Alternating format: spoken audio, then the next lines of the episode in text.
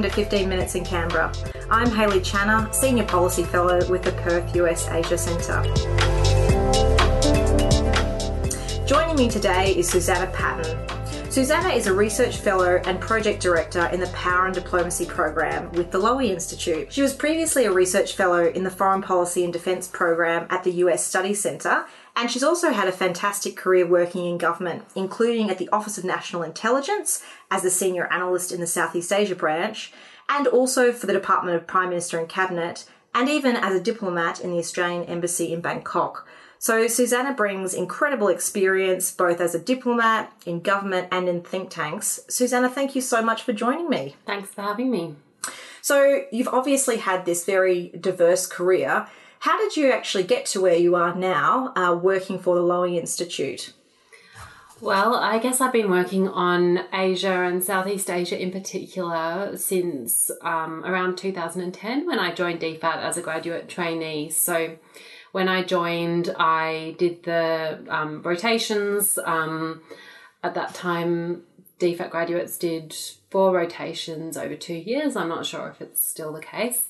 And then I ended up with a final placement that was kind of what got me hooked onto working on Southeast Asia. So I was working as a kind of assistant to our senior economic official to ASEAN. So he was involved in all of our trade negotiations with ASEAN. And at that time, ASEAN was preparing to launch negotiations for the Regional Comprehensive Economic Partnership. And it was a really exciting time because for a long time, no one had thought that ASEAN would negotiate an inclusive regional free trade agreement. Australia was concerned about the prospect that ASEAN would negotiate a narrow agreement with just Japan, Korea and China without Australia, India and New Zealand. Mm. So we were in a kind of really exciting time, and I travelled with our senior economic official to many different countries in Southeast Asia throughout the year and got quite immersed in those negotiations and in the ASEAN processes. And then from there I was posted to Bangkok, where I spent 3 years working in our embassy. And then I came back to Australia, and at that time Australia was preparing to host the ASEAN leaders for the ASEAN-Australia Special Summit, which Prime Minister Turnbull hosted, and I knew that that was going to be, you know, a highlight in Australia's relationships with Southeast Asia. So I wanted to be part of that policy team, so I was seconded to Prime Minister and Cabinet from DFAT to work on that. Mm. And then from there I went to Office of National Intelligence, and then after that was when I left government and have since worked in think tanks, but still continuing my interest in Southeast Asia. So when you were in DFAT, had you had any previous interest in Southeast Asia or experience working on it, or was it kind of like a crash course of learning everything about ASEAN and its processes and individual Southeast Asian nations? Yeah, it wasn't something that I'd had exposure to in my studies, which is something that I now regret looking back, that at university I didn't take the chance to study an Asian language or do an Asian studies degree. But in the end, I was really fortunate that DFAT supported me to learn Thai ahead of my posting and really kind of invested in me developing those different experiences. So in the end, things worked out okay, but it would have been nice in retrospect if I had kind of identified that interest sooner. Mm. What I want to find out from you about Southeast Asia is when you started, you know, talking to different countries, negotiating with them, was there something that surprised you the most about a particular country? It can be Thailand, or just in how to get business done in Southeast Asia that was different from Australia and Australia's experience working with, say, the United States, for instance? Yeah, it's a really good question. I think one thing that I really took away from the early experience that I had was just the value of people who've worked on those relationships for a very long time, and those kind of diplomatic connections is something that you can't create very quickly. And our senior economic official at the time, who I worked with closely, had been Australia's trade negotiator with the group for, I think, around 10 years or so. And so that gave him a huge amount of credibility and expertise of all the issues. But at the same time, that experience also showed me that things can also change really quickly. And sometimes I think as analysts looking at the region, we tend to have a bit of a status quo bias, like things can't change because positions are entrenched or whatever. But actually, when it came to launching those RCEP negotiations, ASEAN ended up moving faster than anyone thought because the competitive pressure from the TPP really changed that dynamic.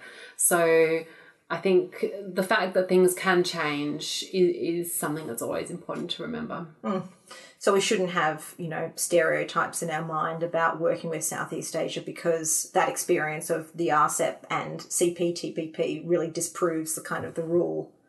Yeah, well, that was an example of ASEAN really working to safeguard its central position in the regional architecture. Mm. You know, ASEAN's often accused of not doing enough in that regard, but there are certainly examples where it has moved quickly. Mm.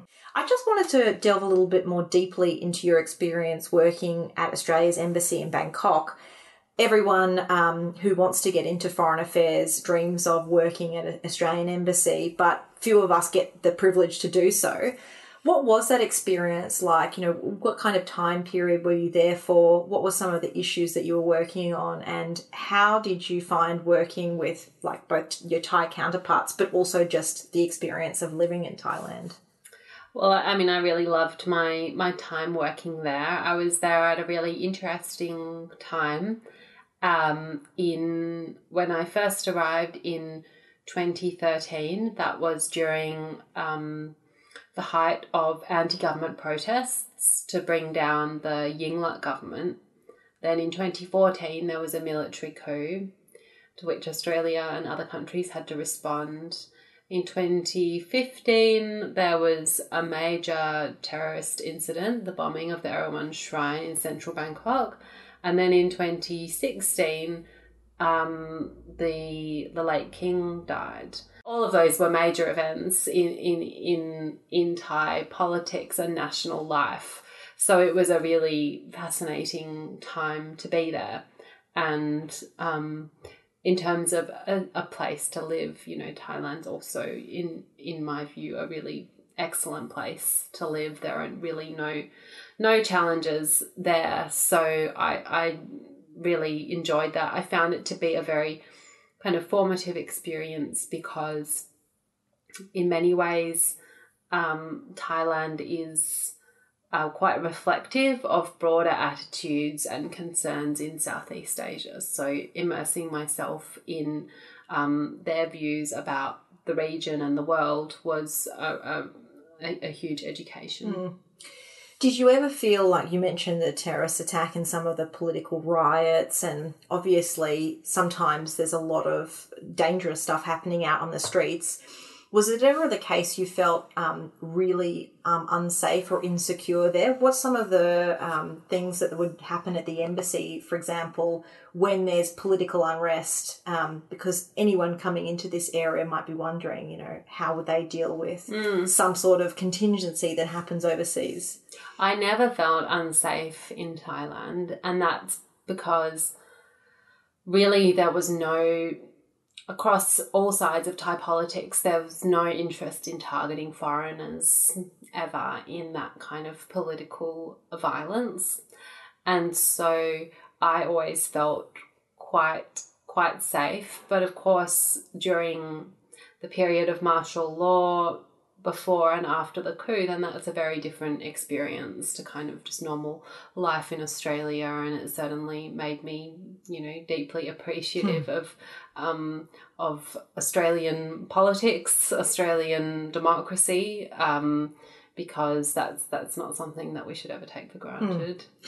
So please just remind me, you can take us back to that time. How did life change, like, before, for this, not just for Australian embassy officials, but more for everyday Thai people? How did the situation sort of change on the ground before and after the coup? Well, it really didn't have the kind of impact that I suppose we might imagine it to have had. Thais are very accustomed to coups and very pragmatic, and after the coup happened, you know, there were various announcements that were made about martial law and, for example, curfews, staying off the street after 9 or 10 o'clock at night. But, you know, immediately exemptions were made for things like tourists who happened to be arriving at the airport and that kind of thing. So, you know, it meant an end to protests, which had been quite debilitating on the streets of Bangkok.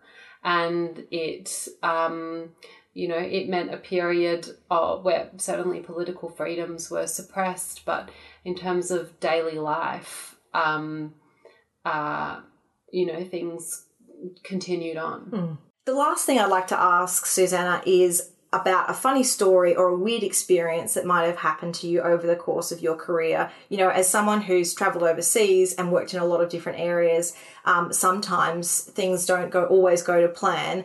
Do you have a story like that that you would like to share? Sure. Well, I think the best stories are probably from my posting in Bangkok, and one experience that stuck with me was after the coup in 2014. The government that was deposed didn't resist the coup at all. But there was one minister in the government who did, and who decided that he would let the government arrest him for not obeying the order to report to the military. And so this minister, the former education minister, held a press conference at the Foreign Correspondents Club of Thailand with the express intention of being arrested publicly by the military in front of diplomats and journalists and analysts. So it was kind of became known that he was going to make this appearance, and so I went along to watch this happen, which was a kind of interesting experience in its own right, but it also... You got to ask yourself, what's he going to say? It was all very kind of polite and, you know, drama-free, but it was still an important statement by him about the decision to be, you know, to be arrested rather than to just go quietly. But it also meant that I was going out and about on the streets of Bangkok when everything was shut down and under martial law. And so I saw some sort of interesting things, and I went back to the embassy and I said to a senior officer at the embassy, oh, I saw that there were tanks on the street. And he said, were they tanks or were they armoured personnel carriers? And I said, well, I'm not sure. And he said, well, was there a gun sticking out the front or not? And I said, no, there was no gun. So it was an APC. And the officer said to me, you need to learn the difference between these things. Otherwise, people will say that girls can't do this stuff. And we both know that that's not true. So it was actually a really nice message for me to hear at that point that, you know, you need to know what you're talking about. Wow, what a lesson. I mean, sometimes lessons can come as a bit of a slap in the face, really, can't they? But I guess that was well-intentioned. Absolutely. Yeah. Susannah, thank you so much for joining us. I really appreciate you sharing your career experiences so that other people can learn from that and really benefit from it. And I'm sure people will take away a lot of key lessons. So thank you so much for joining me.